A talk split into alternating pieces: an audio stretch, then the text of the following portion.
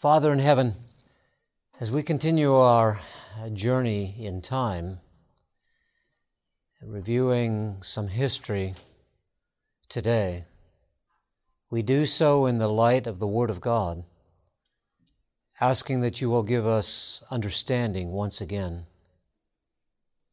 Pray, Father, that you will remind us of your Word and the fact that you do not change. We human beings may be confused, but we know that God, our Father, Jesus, our Savior, and the Holy Spirit are not confused. So we pray, Father, that you will be with us today, enlighten our minds, and we thank you for hearing our prayer. In Jesus' name, amen. We're going to be focusing again on some history. But the history that we're going to look at in the next two days is going to be something that we need to look at very, very carefully. I wanted to remind you that the caution that I have given you is that though we're talking of time, we're especially concerned about the Bible. And it may be the teaching of the Bible, but it is the Bible that determines whether it is or it is not. Somebody may claim to be teaching the Bible, the only way you know is by comparing Scripture with Scripture. There is a lot of confusion in Christianity today, and some of that confusion is also in the Seventh day Adventist Church. You and I will only know for sure what truth is when we for ourselves study the Word of God. Today we're going to be focusing on teaching, on the teaching of the early Adventist Church about Christ our righteousness from 19, yeah, 1900 until 1950. Now, when I say early Adventist church, it's going to be a little later than what we have been talking about more recently. I want to make a couple of observations as we start. Come on in, there are more chairs and there are ways of us being able to uh, adjust that as well. So, Chuck, I really appreciate your help. And if you see that we're running out of chairs or anything like that, be sure and let us know. And, uh, and even fill in some. There's some down there as well. I want to make two observations as we get started today. These are important in our, uh, in our work. One is that we tend to focus on differences. You know, I am truly grateful to be part of the Seventh day Adventist Church. I want to say that again. I am truly grateful to be part of the Seventh day Adventist Church. Amen. I don't know where I'd be if I hadn't grown up where I did. Now, don't misunderstand me. I had to make decisions along the way just like you did. But it's easy to get confused and into the stream of life and not take the time to figure out where we're supposed to be. But we can't afford to do that forever.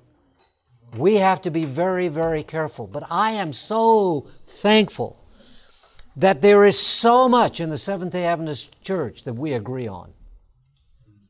And even though in the next couple of days we may be talking about some of the things that we have differences on and where there is discussion going on, don't lose your focus on Jesus.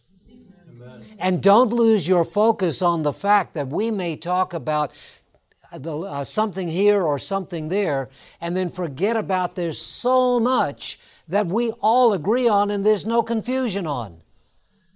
Don't lose that. Secondly, we must be students of the scriptures. We, you notice that I've emphasized it in bold, we, that is you and me and all of us, must be not only students of the scripture, but we must have a personal relationship with Jesus. The scriptures are our only safeguard in these last days. I want to place some emphasis on that today, so I'm going to take a section out of the book Great Controversy, and we're going to read through it today. It's in your notes, and it'll be on the screen. It is vital that you and I recognize that in these last days, if we're not students of the Scriptures, we are likely and very likely will be deceived.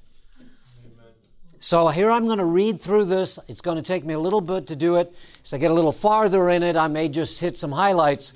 But on the first couple of sections at least, I want to read here from Great Controversy, page 593 and paragraph 2. Everybody together? All right, I don't want you, I mean, when I said together, don't read it out loud with me. Follow in the notes. We'll come to places where we'll read it out loud. But here's what it says Those who endeavor to obey all the commandments of God will be opposed and derided. They can stand only in God. In order to endure the trial before them, they must understand the will of God as revealed in His Word. They can honor Him only as they have a right conception of His character, government, and purposes, and in act in accordance with them. Now read this sentence with me, please. None but those who have fortified the mind with the truths of the Bible will stand throughout the last great conflict. Did you catch that? I'm reading now. To every soul will come the searching test. Shall I obey God rather than men? The decisive hour is even now at hand. Are our feet planted on the rock of God's immutable word? Read with me, please. Are we prepared to stand firm in defense of the commandments of God and the faith of Jesus? Where's that from? Revelation, Revelation 12, 17, Revelation 14, 12. And don't forget that the two are connected. And I don't mean the two verses, I mean the commandments of God and the faith of Jesus. There's a lot of confusion out there in relationship to the faith of Jesus. Going on a little farther, I'm going to read. Here we are. There is a way that seemeth right unto a man, but the end thereof are the ways of death. Ignorance, that's from Psalm 16. Ignorance is no excuse for error or sin when there is every opportunity to know the will of God. A man is traveling and comes to a place where there are several roads and a guide board indicating where each one leads. If he disregards the guide board and takes whichever road seems to be him to be right, he may be ever so sincere, but will in all probability find himself on the wrong road. Amen to that. Now, folks, you and I are going to have to face a reality. Tomorrow it will become crystal clear what that reality is there is there are two roads out there today within the Seventh day Adventist Church. You're going to have to choose one.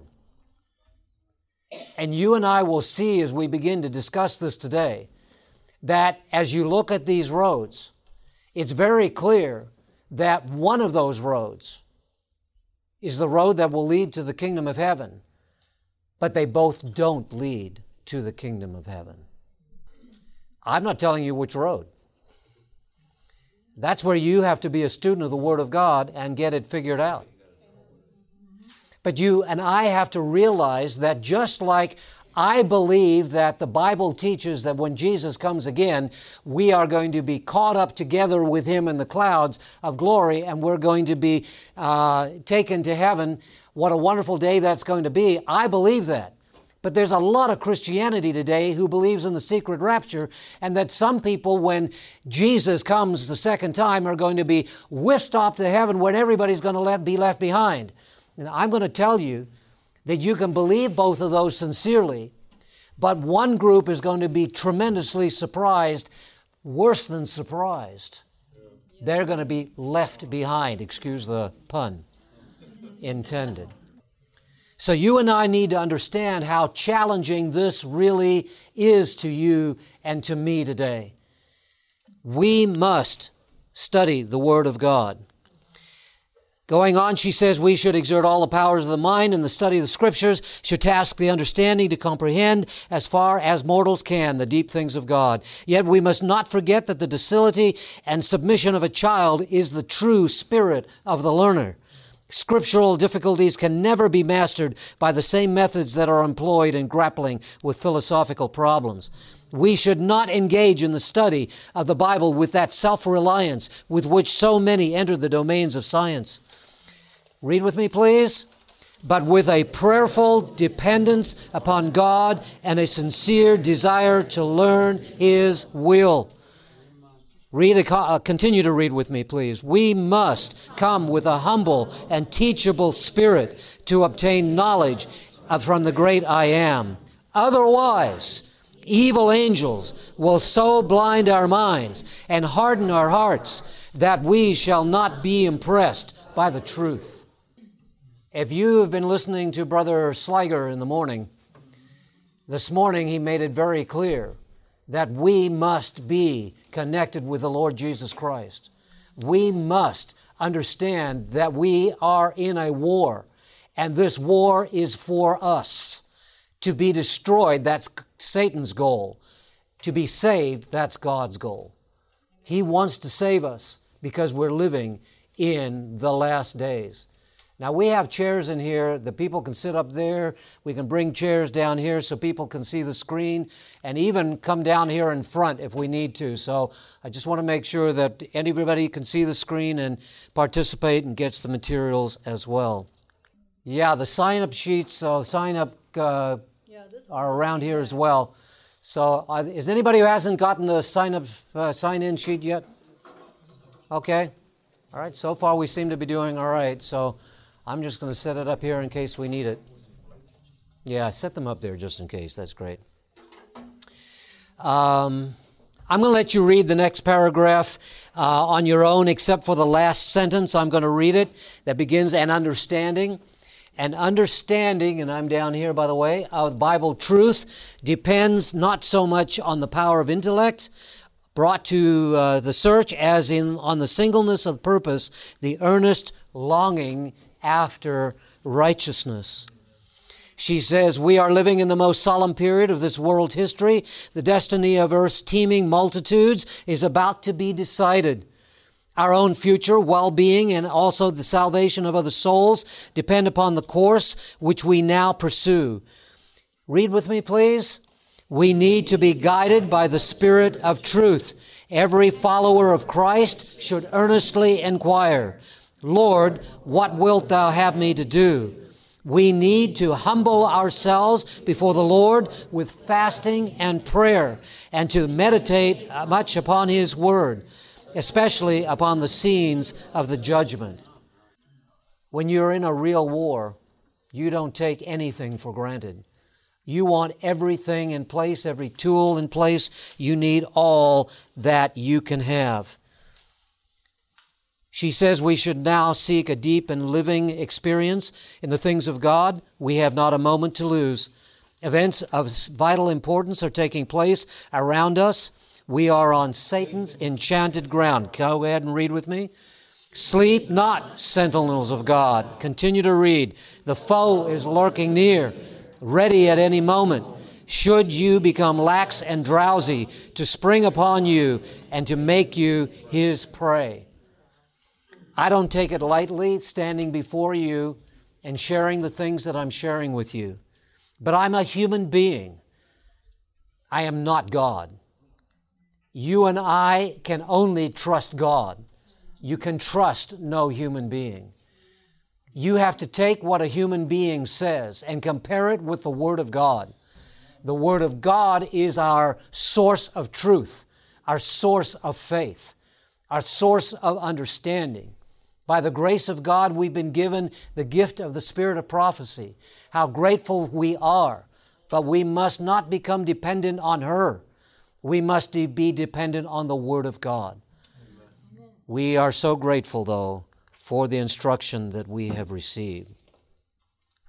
I want to talk about a summary of the teachings of 19, from 1900 to 1950. And some of you are going to say, This looks awful familiar. Do you see my smile?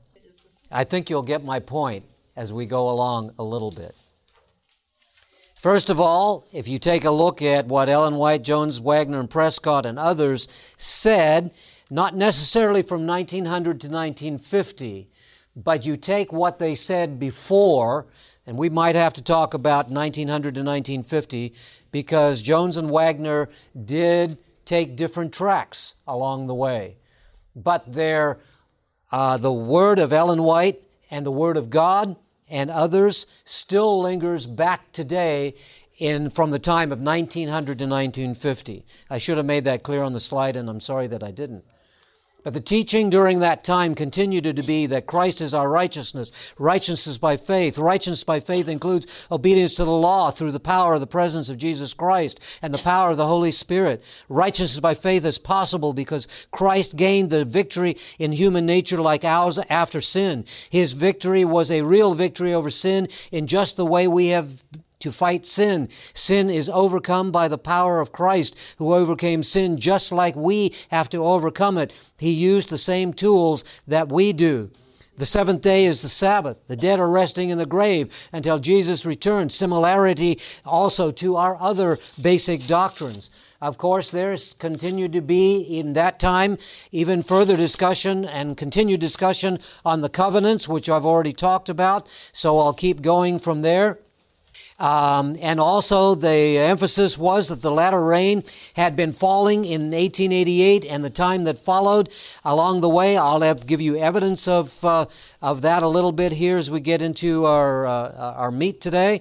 And that the loud cry, loud cry of the fourth angel was sounding, that there will be a people on earth who will have attained to that perfection of character, that when the Lord comes, there will be a company who will be found complete in Him to perfect this work in the hearts of individuals and to prepare such a company is the work of the third angel's message, as Waggoner said back in 1888. The reason I'm making the point is I want you to understand that even from 1900 to 1950, those basic understandings continued to remain in the Seventh day Adventist Church. I do want to make it clear because the slide it could be confusing here, so make sure you make a note of it that Jones and Waggoner at this time were not running down the same track. But Ellen White made it abundantly clear that no, even if the messengers were to wander away, the truth was still the same. The Word of God doesn't change because Judas hung himself. He might have been preaching along with Jesus along the way, but because Judas hung himself, do we throw the Bible away? No, no because Judas didn't allow that word to stay in his heart.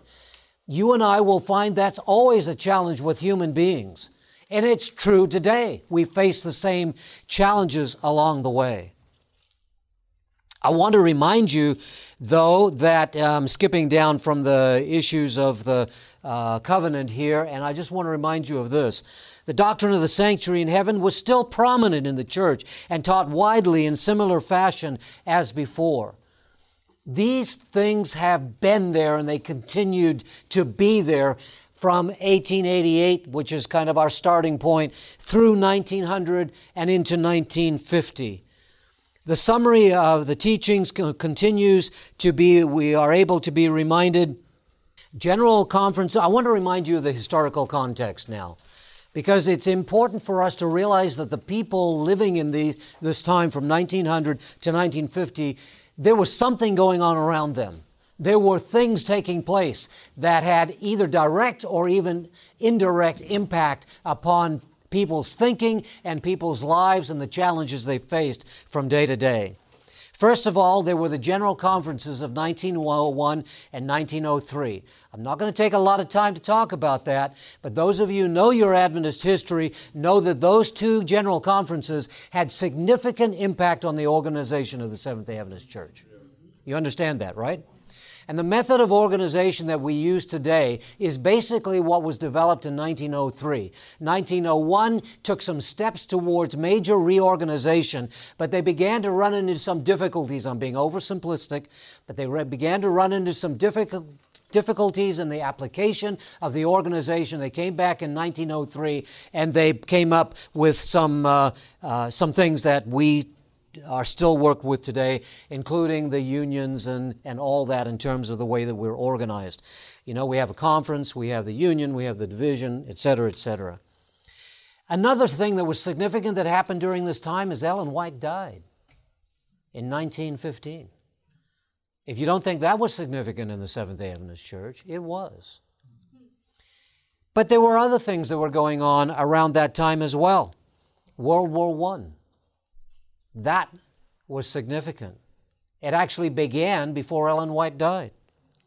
Of course, there was the sinking of the Lusitania, and uh, officially the U.S. entered uh, World War I on April 6, 1917, even though the war started in 14. Then there was World War II, Pearl Harbor, December 7, 1941. Those events taking place had to have an impact upon the church. But the wonderful thing is, you don't see theological shift taking place during that time. That's interesting to me. I'd like to pursue that a little bit farther, but we don't have time for that today. Just keeping the context a little bit as well. The membership in 1900 was 75,000. By 1950 was 756,000. That's about a 10 tenfold increase in the membership of the church in 50 years. General Conference presidents, presidents during that time include A.G. Daniells, Spicer, Watson, McElhany, and Branson. If you follow closely, I can't take the time to talk about the significance of that that I that I came up with, but uh, in my own mind, just looking at it. But follow along and see if you see some significance along the way. I'm going to look at two major focuses today. The first one is in terms of A.G. Daniells, who was the General Conference president from 1901 until the year 1922. He lived from 1858 to 1935, a minister of the Seventh day Adventist Church who served in Texas. He was secretary to James and Ellen White uh, for a year, and then he became an evangelist. In 1886, he was called to New Zealand an evangelist and a president of Australia and the Australasia Union Conference until 1901. They were all, you know, progressive there, but I'm not trying to break all that down. He was also the GC president, as I said, from 1901 until 1922. He was the longest serving General Conference president, serving for 21 years of our history. The reason I'm bringing him up and just kind of sharing that little bit of history is because he wrote a book or organized a book, pulled together some resources that I strongly encourage you to have in your library. I believe it's still available. If anybody of you been looking the ABC, was it in the ABC? Now, somebody said they went looking for some books and they wound up finding them. Did anybody find A.G. Daniells in the ABC? Which book? Which book are you finding? A.G. Daniells, Christ Our Righteousness. I found one. She found You found, oh, but that's an old one. Oh, and I'm going to have to check and find out if it's out of print. think you can get it to Message uh, Committee. They, they sell the box. So. Some people have it out there. Look online, you'll find it, okay? But don't go to Amazon where you find that it's $100 or something like that. When these books go out of print, people take advantage of these things, and, and it's out there. By the way, I have a, an electronic copy that I think I downloaded on, from online. So um, you can do that as well. But here's the significant part of his role. First of all, A.G. Daniells was a minister in the Seventh day Adventist Church. He was born in 1858. He was alive and serving in 1886 and the years following. He was the General Conference president starting in 1900, and he served the first quarter of this period of, of years, and I say first quarter, about the first 25 years of this 50 year period we're looking at right now. He has significant words to say in relationship to what was happening. The people that were there and witnessed what was happening, we should be listening to. I didn't say they were always right. We need to be looking at what they had to say and their perspective. In, uh, in uh, the year uh, 1924, October 22, an interesting date, by the way, of 1924, the Ministerial Advisory, Advisory Council got together and they decided that they needed to have a compilation of Ellen White writings on justification by faith. Now, the reasons for it are significant, and we're going to look at that along the way here. But they asked Elder Daniells, who had retired just a couple years before, if he would spearhead this project. And so he says that he began an exhaustive research of the Spirit of Prophecy writings and printed articles in files for a period from 1887 until 1912. If you don't think that's a significant task, when there were no computers to do research on, I just can't imagine what he was trying to accomplish and how that all got done. The importance is that this work summarizes Adventist teaching on the subject until 1926 through the first quarter of the 20th century. Now, let me explain this one sentence is quite important. The reason that's important is because today there's a lot of confusion and a lot of discussion about what it was that we believed from 1888 to 1900 and so on and so forth, and what we should understand about that 1888 experience and yada, yada, yada. And I say 1888 that whole time during that. The problem is that today there are significant voices who say that we are doing today what, uh, and, and we all agree and believe on the same thing in relationship to righteousness by faith, and we always have. Okay? There never has been a change in that, and this is just basically what the reformers were teaching, and et cetera, et cetera, et cetera. I want you to watch what happens in the history, because here's Daniells, who was alive during that time. He puts together this book and in this book, he makes some fascinating statements and he speaks to his own time and from what his understanding is and what the General Conference Ministerial Department uh, understood during this time, he tells us what really was going on. Whereas some people today were saying, we're doing today just what everybody was doing then, and we've always have. Then I have to ask the question what does he mean when he says we aren't doing in his time what we knew we should be doing? So let me, I'll, I'll, make the point clearer as we go on. Here's what he says in his forward to his book. It says, seeking advice and counsel from my colleagues, I sent out advanced sections of the manuscript for careful reading and suggestion. The response from fellow laborers in all sections of the North American field has been a most encouraging and appreciative nature, and urgency in completing the work has been emphasized. A suggestion made by a number of fellow ministers had led to the preparation of a chapter on the subject of righteousness by faith from the Bible standpoint as an introduction to the compilation from the writings of the Spirit of prophecy. Notice what he says here. This, it is believed, will give scriptural authority. And what's the next word? Permanence to the theme which is of such vital importance to God's people at this time. That is very interesting to me because I'm going to make a bold statement today. If that was to be something that we should consider to be permanent, then we have to ask ourselves is it permanent today? The Word of God clearly portrays the way of righteousness by faith. The writings of the Spirit of prophecy he's talking here greatly amplify and elucidate the subject. In our blindness and dullness of heart, we have wandered far out of the way and for many years have been failing to appropriate this sublime truth. Would you read that sentence with me? That last little part here. And for many years have been failing to appropriate this sublime truth. When did he say this? 1926.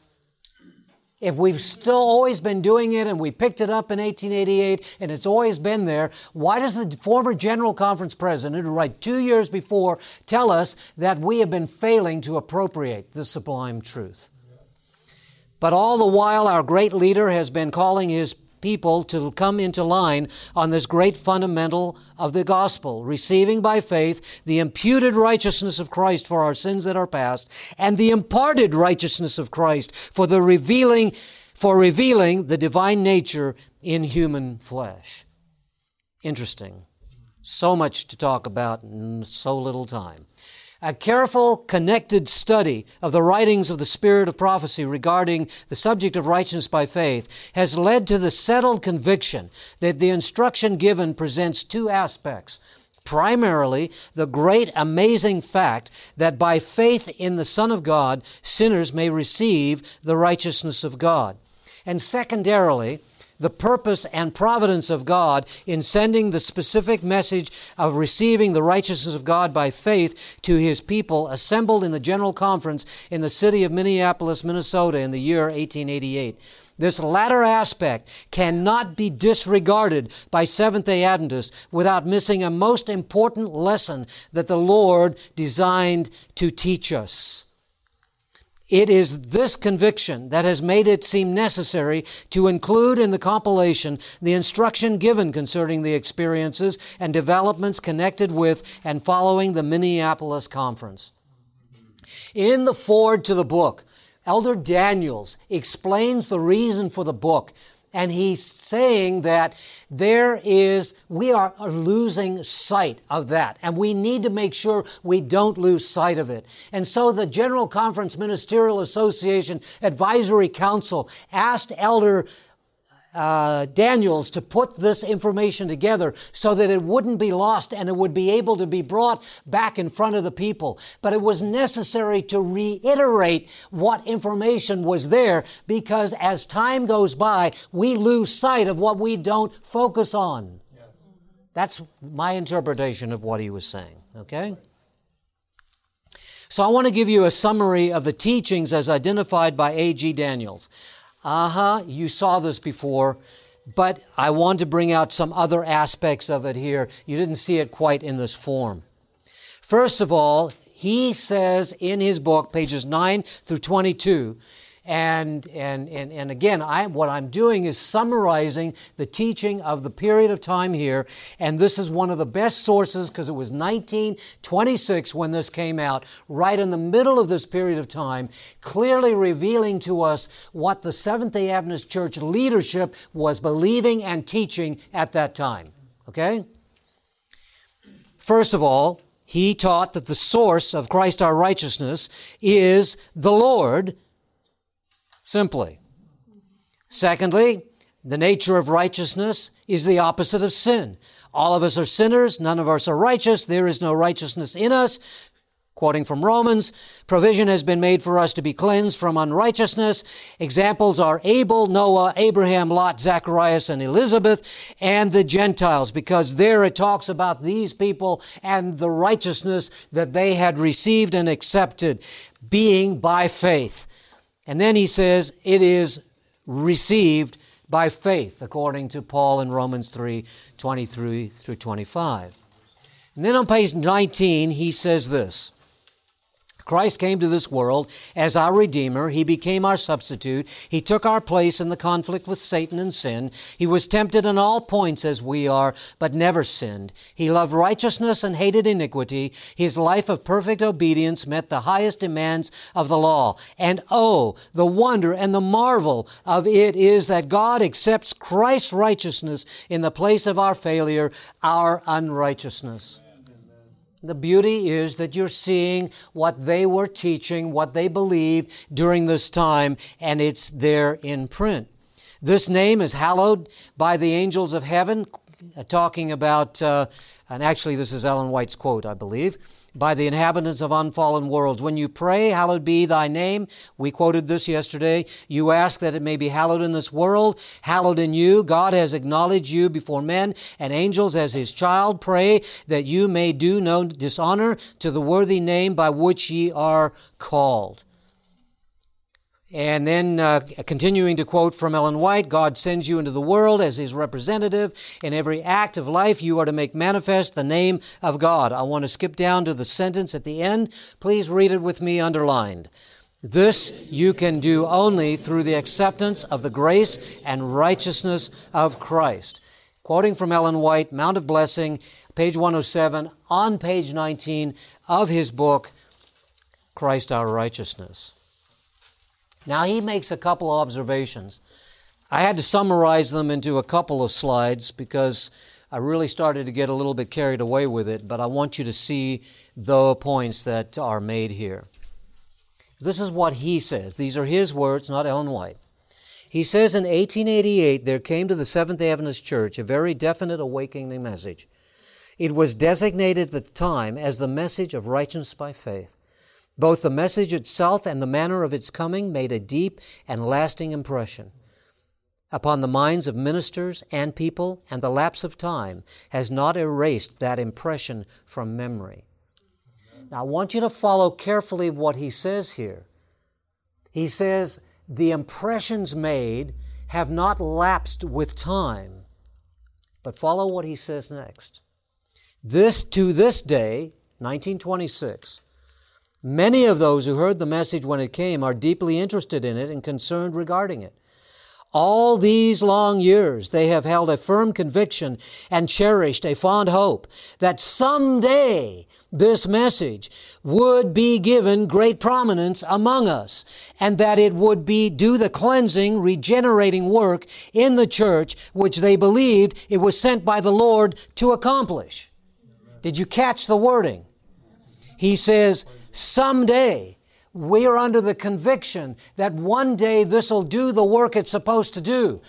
When somebody says, someday I hope it's going to be like this is supposed to be, what are they saying? It's not that way now. Right? Just want to make sure you're clear. He says again on page 23 God's messages and providences are always great with meaning. They are always necessary for the accomplishment of the particular work with which they are connected. He orders them for the fulfillment of His purposes. They cannot be set aside. They cannot fail. Sooner or later, they will be understood, accepted, and given their proper place. Repeatedly, A.G. Daniells emphasizes the fact that we've got to admit that, and I say we, I'm talking about him, we have to admit in 1926, we have not been where God wanted us to be. Okay, that's what he's saying. Therefore, on page 26, continuing, he says, Therefore it must be expected that the message of righteousness by faith, which came so definitely to the church in 1888, will be accorded a dominant place in the closing period of the great movement with which we are connected. And then I want to bring out um, a couple more slides here, again in your notes. How sad, he says, how deeply regrettable it is that this message of righteousness in Christ should, at the time of its coming, have met with opposition in the part of the earnest, on the part of the earnest, well-meaning men in the cause of God. The message has what? Never been nor proclaimed, nor given free course, as it should have been, in order to convey to the church the measureless blessings that were wrapped within it. The seriousness of exerting such an influence is indicated through the reproofs that were given. These re- words of reproof and admonition should receive most thoughtful consideration at this time.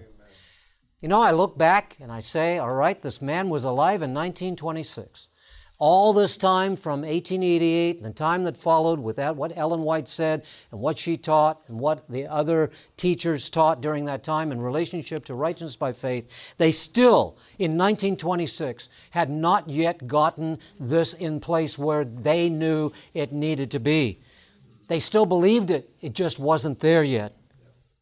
Oh, that we had, uh, this is page 69 of the same book. Oh, that we had all listened as we should have, should to both warning and appeal as they came to us in that seemingly strange yet impressive way at the conference in 1888. What uncertainty would have been removed, what wanderings and defeats and losses would have been prevented, what light and blessing and triumph and progress would have come to us. That's what they believed. That's what they were teaching at that particular time. And um, you and I have to evaluate this history. We have to evaluate these places and these things. And we have to start to ask ourselves, where does this fit into us today? We have to ask that. And again, they might be right and they might be wrong. But you have to decide what the Word of God says. You're not going to be able to come to the Lord Jesus and say, well, this is what so and so said, and this is what so and so said. Because it is only the Word of God that is your safeguard, that is going to get you through the end of time. You and I must be students of the Word so that it is clear to us. Okay? I'm going to, I'm going to take a quick, if it's a clarification, because I short on time. Cindy, go ahead. Question. Mm-hmm. When Ellen White had a vision about the general conference where they confessed their sins and they were one together, but it didn't happen. The Salamanca vision. Would that have vision. a correlation with Yeah. this? Okay, let me let me just answer that real quick, and I will say yes, but not at this time. It was years before, and um, and you can find out more about it in Return of the Latter Rain. I think as well. You'll find more information about that. Very important. It's a good question, and yes, it has significance. Okay, let me go on.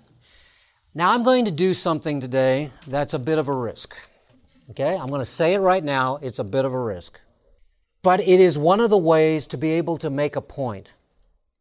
I want to tell you, I want to clearly tell you that on what we're going to put on the screen today, there's a lot of controversy today. Okay? And right now, I'm not trying to settle that controversy. Remember, we're reviewing the history from 1900 to 1950. You with me? From 1900 to 1950, I'm looking at the history because I want to ask the question, we need to ask the question, is what did the church believe and teach during that time? That is the question that we're trying to answer. I'm not trying to solve a theological debate. I am trying to help you to understand how the Word of God has been understood in the Seventh day Adventist Church. This is one of the clearest ways that I can reveal that, that I know of to be able to share with you how this progression has developed and what has happened and what has not happened, whatever the case may be. Please don't ask me what, what am I trying to teach. I'm trying to teach history right now. You with me? I'm not trying to teach theology. I'm trying to teach history. How you can do the two of those at the same time is tricky enough. but I am teaching history, so you need to follow along with me. Here's what I'm going to share with you. I came across something online, and I want to confess to you that I've I believe that these are all accurate, but I was having a hard time figuring out exactly where the source was. But I believe it's accurate because there's nothing there that's controversial. It's just simply Sabbath school lesson quotes from this time. Well, you would expect the Sabbath school lesson quarterly to be reflecting what was believed during that time. And it does. And so here are some statements. So we'll walk through them fairly quickly. Um, this one happens to be from 1905, and this is in his uh, in chronological order.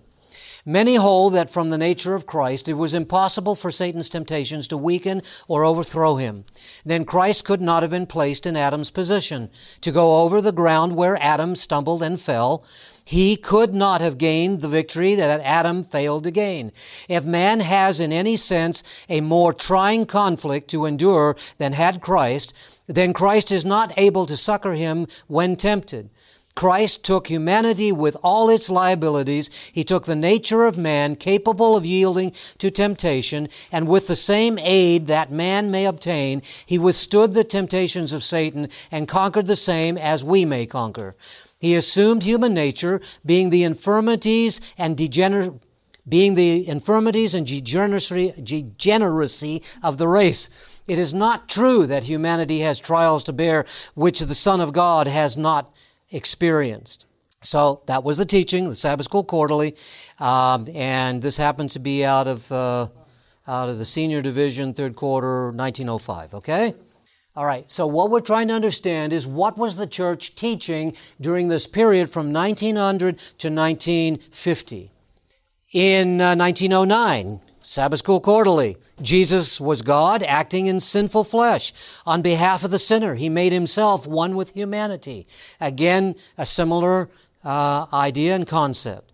Now from 1913, by assuming sinful flesh and voluntarily making himself dependent upon his Father to keep him from sin while he was in the world, Jesus not only set the example for all Christians, but also made it possible for him to minister for himself flesh minister for sinful flesh the gift of his own spirit and the power for obedience to the will of God.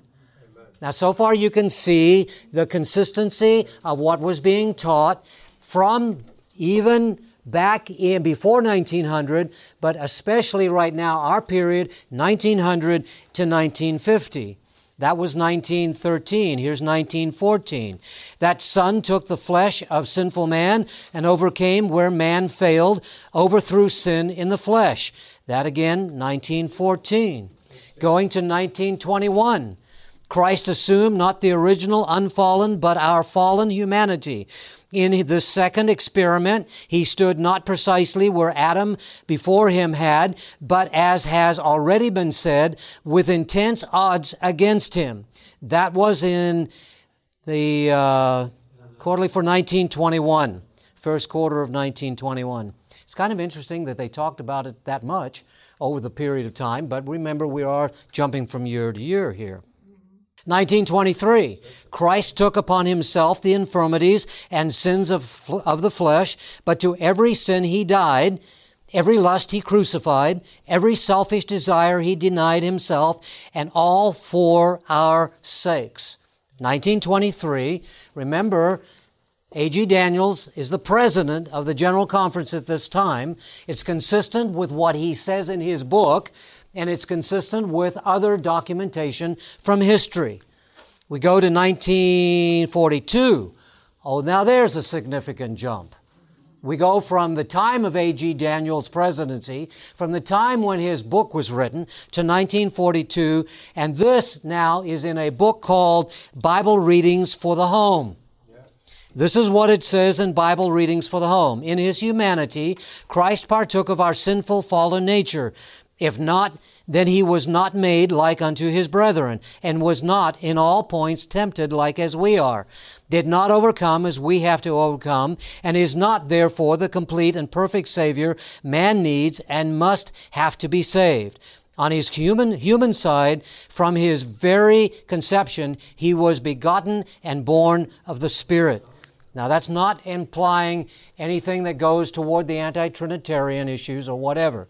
It's simply talking about the nature of Christ consistent with what the church had been teaching from 1900 to 1942 here. The church was consistently teaching that, and it was in that book.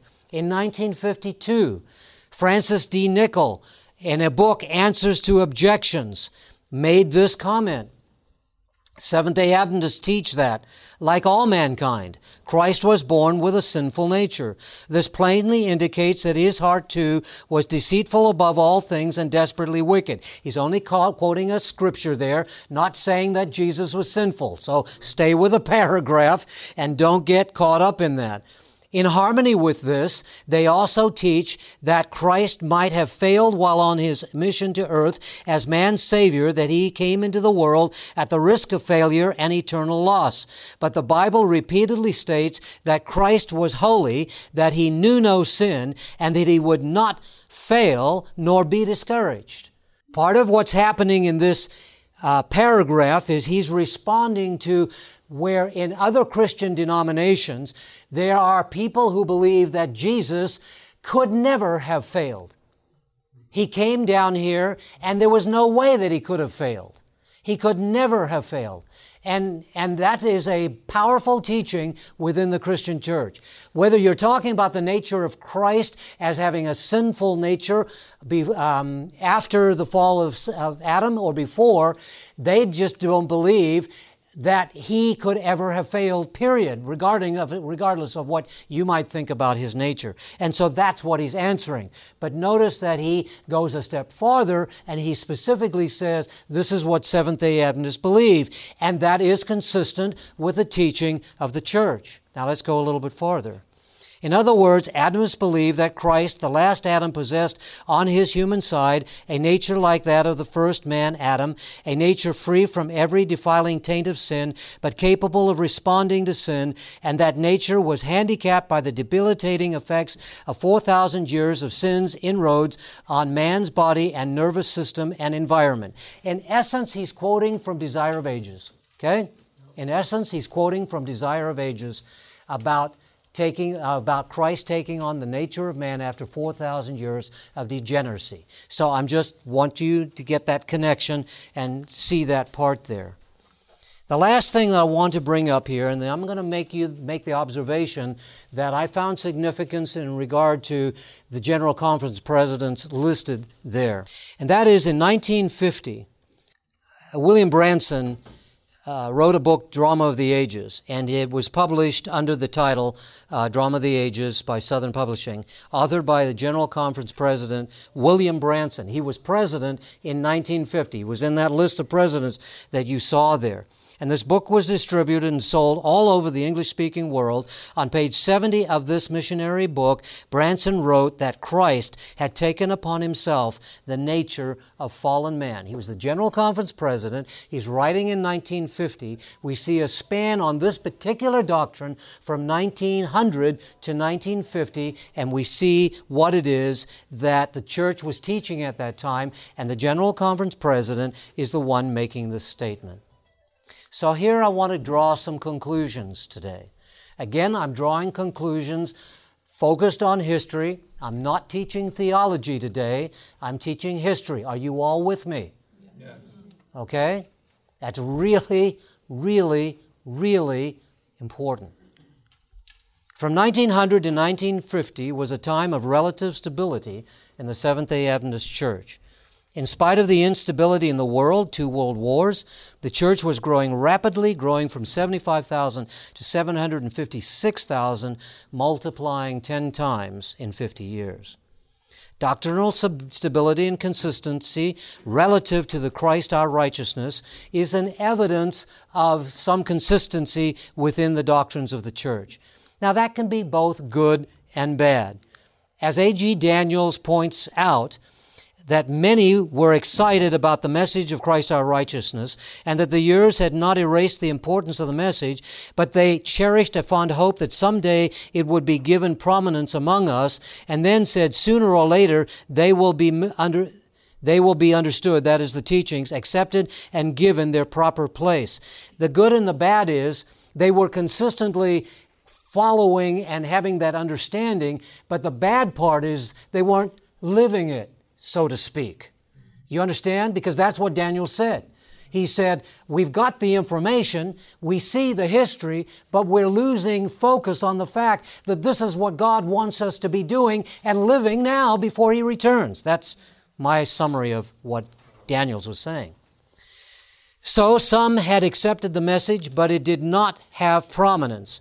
It was not understood or accepted as it should be and yet some important biblical teaching teachings as perceived by the church regarding Christ our righteousness were taught in the church, including the doctrine of the nature of Christ as illustrated in the above material. So, what we're doing is we're trying to understand the way that the church has progressed in its understanding. We need to understand, folks, that all along the way, God has been leading and shedding light on His people. Amen? I happen to be a vegetarian today.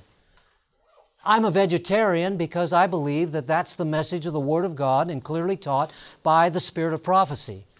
But our early Adventist pioneers were not vegetarians when Ellen White was finally confronted with the message of, of uh, being a vegetarian and healthful living and so on and so forth, she had to say, I'm not going to eat. If I can't eat without eating meat, then I'm just going to sit here and not eat. That's what she had to tell herself. If I'm, if I, if I shouldn't be eating butter, then I'm not going to put butter on my plate. Ellen White wrestled with humanity like you and I do but eh, teaching and learning was progressive based upon the Word of God. The sanctuary was progressive, wasn't it? From the time of William Miller, they understood the sanctuary, but they missed some key points, and along came the teaching of the Word of God after the Great Disappointment as Hiram Edson's passing through a field, and people like to make fun of that, but it's not funny because they came out of prayer and God gave him light that he compared to the Word of God and found it to be true. I don't go back and change that particular doctrine because they didn't have it first when William Miller came along. I believe that because it's still consistent with Scripture. What I believe today must be consistent with Scripture. If something changes along the way, I ask myself, who changed it? Did it change because it's now better light on the, on the Word of God, or did it get changed some other way along the way? You and I, as we review history, these things get to be clearer to us. But we must take our history and compare it with the Word of God. Christ our righteousness tomorrow, we're going to talk about from 1950 until now. That's a handful. A critical study and uh, that we need to do tomorrow, but I want to ask you to do this. Would you please pray that God will help us in our study? We can't afford to make mistakes today, folks. I can't afford to teach something wrong, and you can't believe, afford to believe something wrong. You and I must review this very, very carefully. We must take what we look at in history and we must compare it to the Word of God. Tomorrow, you are going to have to look at a couple of things, a couple of paths, but they don't run the same track. You're going to have to look at those and make a decision. Now, I believe God's in charge of His church. How many of you believe that? I believe God is going to take His church through to victory. I believe that those two paths, God's going to take care of them. You with me? God is going to take care of those paths. It's His church.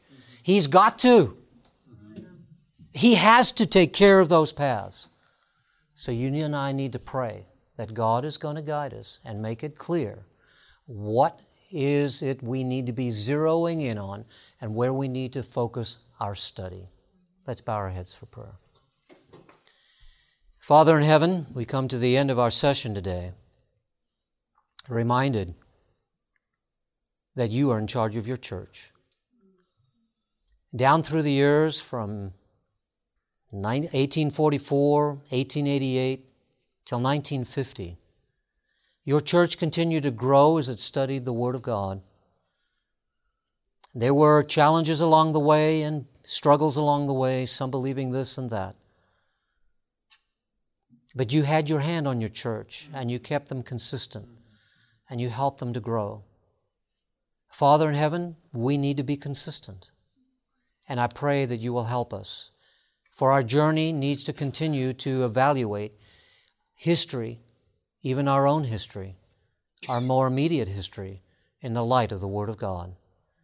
So I pray, Father, that you will make us men and women of prayer between now and tomorrow, that we might find in you the truth as it is in Jesus.